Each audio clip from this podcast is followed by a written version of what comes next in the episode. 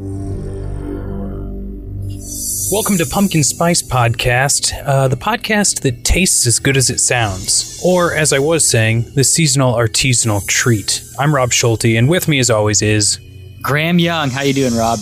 I am doing all right. I am in a closet at Vice. I mean, it's it's like a privacy closet for such occasions like this. But obviously, our podcast is not uh, a part of the Vice network. I've just got a little bit of time to kill. I gotcha. Well, Rob, I'm recording from outer space. Oh, really? Yeah, and how fitting that we're talking about Jason in space.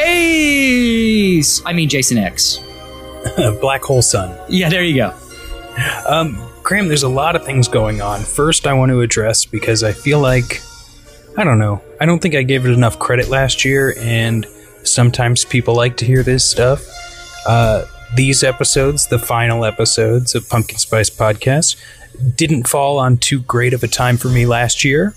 Uh, my dad passed away, and on the same day, my grandmother passed away. Oh God! And so I just want to say thanks to you, Graham, because this podcast uh, put me in a better place last year, gave me something to do, and uh, is doing the same this year. So thanks, man. Well, uh, well, thank you for saying that. As uh, my coworker would say, thank you for thanking me.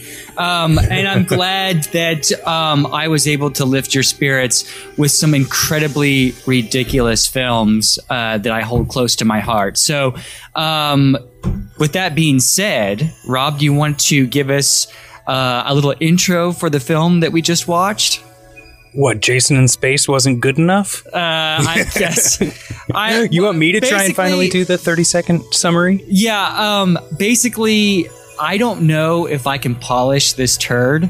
And so I think it's up to you to Oh, God. do your best. I know you can do it. Well, okay, start the timer, tell me when to go, and I'll try and do 30 seconds to sum this movie up. Okay, one, two, three, go. Okay, for some reason, Jason is not in hell, but he's in a lab in the future. But the future at this point in time is 2010. The lab looks like my home garage. Uh, Jason escapes, but gets cryogenically frozen. And then, when a space team is coming back for archaeological purposes in 2040, 45, sometime in the future, um, they resurrect Jason by accident, and he goes on a killing spree in space. Yeah, that's pretty good, Rob. Uh, basically, they've they've discovered that they can't kill Jason, so again, yeah, they they freeze him, hoping that no one will unthaw him. But uh, unfortunately, we have some kind of interesting scientists uh, aboard this space shuttle. Uh, to say the sexy, sexy scientists. Well, yeah, um, I kind of mentioned uh, that to you earlier, Rob. That uh, basically uh, the females, in particular, in this film, um, the the scientists are sort of dressed um, or scantily clad, should I say? I wouldn't even say just the ladies. I would say even the men have like form-fitting clothing. Yeah, it's it's kind of weird, and well, this whole movie's weird. And Rob, we've often discussed um, the asylum pictures, which I really don't care for because I don't. I think if a movie is made to be bad, um, then it's not going to be genuine. And I love those movies that the filmmakers went in with the best intentions, but it just sort of blew up in their face, like The Room or Samurai Cop or Deadfall or something like that, where those movies are just fantastic because um, of the filmmakers' inept ability to to make a movie. Um, but with Jason X, like the Asylum pictures, um, they sort of go into this wanting to make a bad film, and guess what? It's a bad film with really not a whole lot to talk about. Uh, Rob, what can you say about this film? I can say that I think it's interesting that that far into the future, we're wearing such similar clothing to 2001. Yeah, sure. and everyone's wearing sweaters, which really jumped out at me. And I think there's something to be said about any Jason movie that doesn't have any POV shots in it. That's what the movie is based off of, like murder mysteries. So anytime it's not that way, which we have seen in episodes prior, um, you already know you're uh, in for an interesting Jason movie. Yeah. Um, and let me just really quickly say that um, this movie looks very cheap. It looks like a sci-fi movie, or should I say, sci-fi movie. Um, so you're saying like sci-fi channel movies are just inherently bad and cheap? Well, I hate to say that because I'm such a sci-fi guy. Mm-hmm. Um, but yeah, I just can't get over the the it's uh, not only cheap but it's poorly written and sort of like Jason X is like when you were back in college and you you get home from the bar. Yeah, bring it on, bring it on. At two Graham. in the morning, and you're pissed drunk, and you all of a sudden realize that you have a term paper due at seven in the morning. So you're you're drunk, you only have a couple of hours, and you're like, I've got to come up with something creative. And that's what Jason X feels like to me. It's a rushed sort of production with not a whole lot to add, even though they're taking us in space, it's much of the same. Now, we weren't able to communicate on the last episode, so we made a fun little edit, blah, blah, blah. We talked about Jason going to hell and why they killed him off, and each of our thoughts on that. I thought it was just to kill off competition. Now, that's a great idea. That, that, that was a great uh, little insight that you had into the series, Rob. I, I really well, enjoyed that. I mean, it makes sense, but then it doesn't make as much sense to then just break canon even further. It's like, you know what? We, we pissed everyone else off on the last one. How can we do it even more? Well, I, I mean, I think you're on the right track. I, I think that, look, I love New Line Cinema. Um, what they did with the Nightmare on Elm Street series, even before that, when they were helping John Waters with his films. It's a great studio, and Bob Shaye is a terrific uh, film producer. I don't know what he's like in his personal life, but I think he's a great um, uh, sort of. I, he's not the uh, head of the studio anymore, but he, when he was the head of the studio, he was great. And um, unfortunately, I don't think he he knew how to handle the Jason character. I and sort of your theory on buying the character only to um, kill the competition is, is actually a pretty great. I think that's the best conspiracy theory of this season. And that's totally a thing Bob Shaye would do. It is. Um, look, I know some things about Bob that we're not even going to get into in this podcast. Maybe if we talk about Ninja Turtles and Toxic Avenger, then we'll go into that whole story. Maybe that for Christmas. Yeah, we'll leave that that whole story for Christmas. That would be my Chris. that would be my Christmas present to you, Rob. Is oh, going into uh, New Line's whole thing with with Ninja Turtles. But um, yeah, I I just uh, don't think New Line uh, was very passionate about uh, the character or creating a very a really good story for the character. Um, and I can't remember if I mentioned this in last week's episode, Rob, but what I think is funny is that New Line Cinema only purchased the character Jason. Because if you, if, oh yeah, yeah, you did go into that. Yeah, I think that's so hilarious because the New Line Cinema films are Jason Goes to Hell and Jason X because they didn't purchase the title Friday the Thirteenth. And well, think about this: it may have not been for sale. That's true. I don't think that Paramount put that on the table. And what's kind of funny is I've been waiting for Paramount to sort of make a Friday the 13th movie without Jason, just a movie called Friday the 13th that has nothing to do with Jason Voorhees and it's just a another type of horror film. I don't know if that will ever happen, but they do they can potentially do that is what I'm trying to say.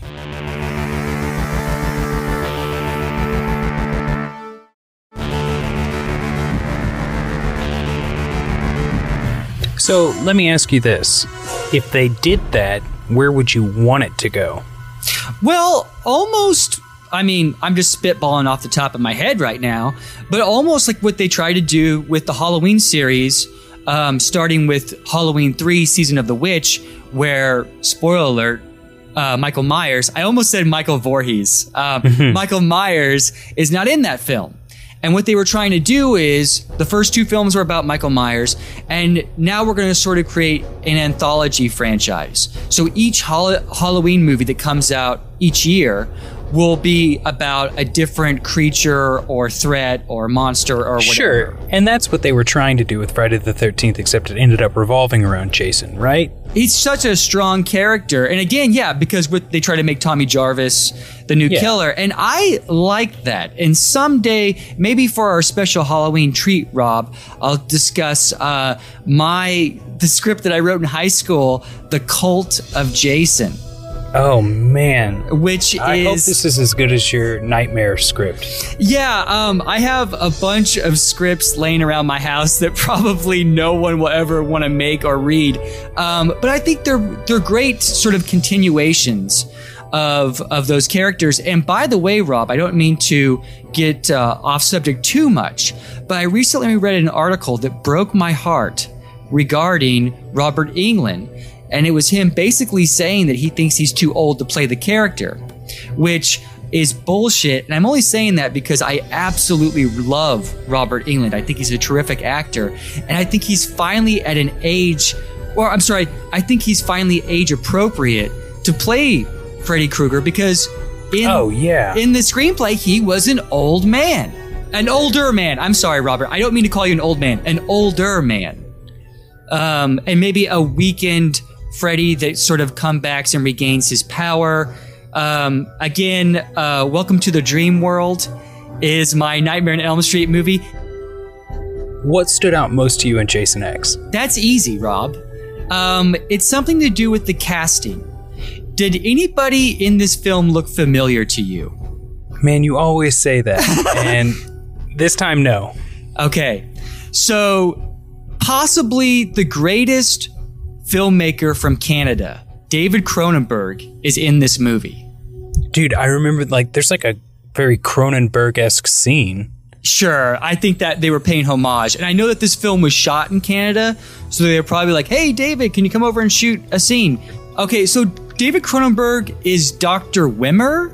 Yeah, so basically he's he's wearing a white scientist coat, and he's basically like, hey, we need to freeze Jason, and and then Jason comes to life and the FBI agent starts shooting him. And Oh, so this is the, in the at the beginning of Exactly, the movie, not like yeah. the doctor in the. yeah. Okay. And what's funny is um, David Cronenberg has cameoed in other horror films. He was in Clive Barker's uh, The Nightbreed. Um, but um, why he chose to be involved in this picture, I don't know. Um, Cronenberg is is um, I've often referred to him as the venereal disease uh, Jesus. horror icon. Um, where it's a lot of body horror and human sexuality, and believe it or not, these are highbrow films. Uh, they're sort of they're real intellectual pieces, and oh, like eXistenZ? uh, eXistenZ is amazing. Uh, for anyone who hasn't seen it, it's a video game console that you plug in directly into your spinal cord. Um, I love that movie. I love everything that Cronenberg's done um, that I've seen. Um, Oh, I- sorry. I guess you were talking about cameos, though. Yes, yeah, and of course David Cronenberg is in that. But yeah, I I think he I probably David Cronenberg and Guy Maddin are my favorite uh, filmmakers from Canada, and just to see David Cronenberg in Jason X was the highlight of the film for me. And once that was over, uh, so was my attention span. wow, that was right up front. Now, here's my thing. There's the idea of the holodeck, like from Star Trek, The Next Generation. Yes. And uh, they have that in this spaceship as well. But they do some revisionist history, and you put it the best way, and I'll get to this in a second. So Jason finds himself in the holodeck, and they run a system that makes it look like there's these attractive young women who all they want to do is smoke pot and get naked and have sex, and they say those words outright. And then Jason does the sleeping bag kill when they get into their sleeping bags. But what he's doing is actually destroying the holodeck feature with these sleeping bag bodies. Now, that's hilarious, and that scene was ridiculous because it looks so cartoony. But what I really don't like about it is this revisionist history of like, Jason just kills people that do drugs and have sex. And that's not the case. And I'm going to quote you on something you said in the past. It sounds like a bunch of people were in a room that hadn't actually seen any of the movies, but had heard a bunch of their friends talk about the movies. Yeah. Like basically, uh, an executive at New Line overheard one of his friends or her friends saying, Oh, yeah, like Jason, like if you have sex or do drugs, man, you're as good as dead. And they were like, Okay, that's canon. We got to do that. Let's And put that in the holodeck scene. Yeah, and that's not necessarily the case. Um, I mean, there are people that have sex and do drugs and then die immediately immediately And afterwards. we've talked about this. I mean, Yeah. we've talked about this ad nauseum but because it becomes an easy thing to talk about at parties, but it's not the actual case for these films yes, and I think until you know well, this one and the one previous. do you think that this was like New Line's attempt to kind of do like a, a scream thing where it's self-referential humor and you know um Well, I do think they were trying self-referential humor, except they were referencing an anecdote that was incorrect. Yes. Yeah, and that's where sort of the that's why it doesn't work for me. I mean, And another thing, Graham. yes. This movie is obviously marketed to like 13 year old boys because of the humor and the dialogue and like what we just talked about. But that idea that teenagers, specifically teenage boys or whatever, and, and I know that's like, I don't want to gender this, but the idea that young people go see horror movies, if they're going to see horror movies, you don't need to create the movie around that audience. They're children. You know, if they're going to sneak into a horror movie, they're going to sneak into a horror movie. That's the thrill, not necessarily the movie. Exactly, Rob. Um, look, I believe in a rating system in the United States for two reasons. A, yeah, kids probably shouldn't see certain things. B, whenever you and your friends watch a movie that you're not supposed to be watching and you're too young to see it, it creates lifelong memories that you'll share, you know, 30 years down the road. Hey, remember when we we saw um uh Nightmare on Elm Street Season Part Six, Season of the Witch, or Nightmare on Elm Street Part Six when you were in, in first grade, which is what I what happened with me. Um, I sort of snuck into a theater with this guy named Jason, and oh, I remember this story. yeah, and we went in and watched um, for, uh, Nightmare on Elm Street Part Six, Freddy's Dead, and I think about that all the time. What a great experience that was, and to really sort of challenge yourself to take on these movies at that young of an age. Um, it was wonderful. It was a wonderful experience, and so yes, that's why we need a rating system in America so kids can see movies they're not supposed to be watching. Okay, so I think we've pretty much hit the nail on the head involving Jason X. There's not much more to it than what it is. It's an out of context story that takes place in the future. We didn't touch on Jason getting superpowers, but guess what? In the last 10 minutes, he gets superpowers from futuristic technology.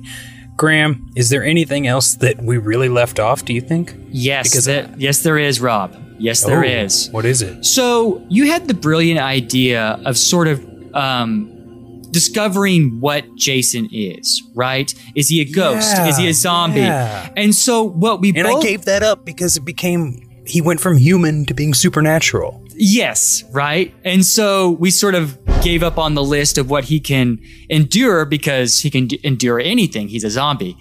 But we find we both failed to mention in our uh, review of Jason Goes to Hell that Jason is neither a ghost or a zombie.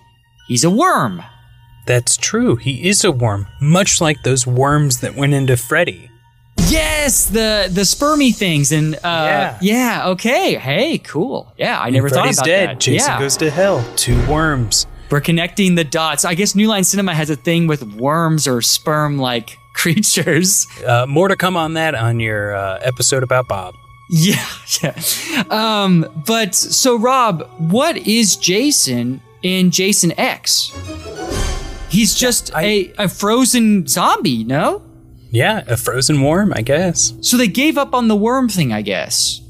I don't know. Not necessarily. Depending on if this is like an offshoot in a timeline, because if it's happening before he goes to hell, and you know what I mean, like if it's some sort of change there, then he's still got the worm in him. Jason is a bottle of tequila. Oh my gosh, Rob, that's what he is. Jason is a bottle of tequila. You know what? Seems fun on the outside, but if you were next to it, if it's inside of you, if it becomes too much of a party, it gets dangerous. Oh my gosh. Hey, speaking of tequila, I got a really short uh, story about a douchebag and uh, tequila, Rob, if you want to hear it. I've never bought tequila in a douchebag. well, so uh, my step uncle, who is a piece of shit, and he'll never listen to this podcast, so whatever. He's a piece I of shit. I hope he does. Yeah. Well, anyway, um, I, I I went back to Kansas for Christmas, and he was taking a shot of tequila, and he looked at me, and he said something I'll never forget. Um, with a straight face, he says, "I only drink Patron." Oh Jesus! And my brother is like, what a fucking douchebag. um, anyway, every time I, I hear tequila, I think of that, of my step uncle acting like a douchebag. But I anyway, that people are like. I only. Yeah, this." yeah, you're so cool, dude. You're so cool. Thank Um, goodness you can buy a middle of the road uh, tequila. Yeah, call me when you get Dan Aykroyd's uh, skull vodka, whatever the hell that is. That's what I, King- that Kingdom of the Crystal Vodka. Yeah, that's when I think that when I think you're cool. You're, you're cool. I can't even speak today, Rob.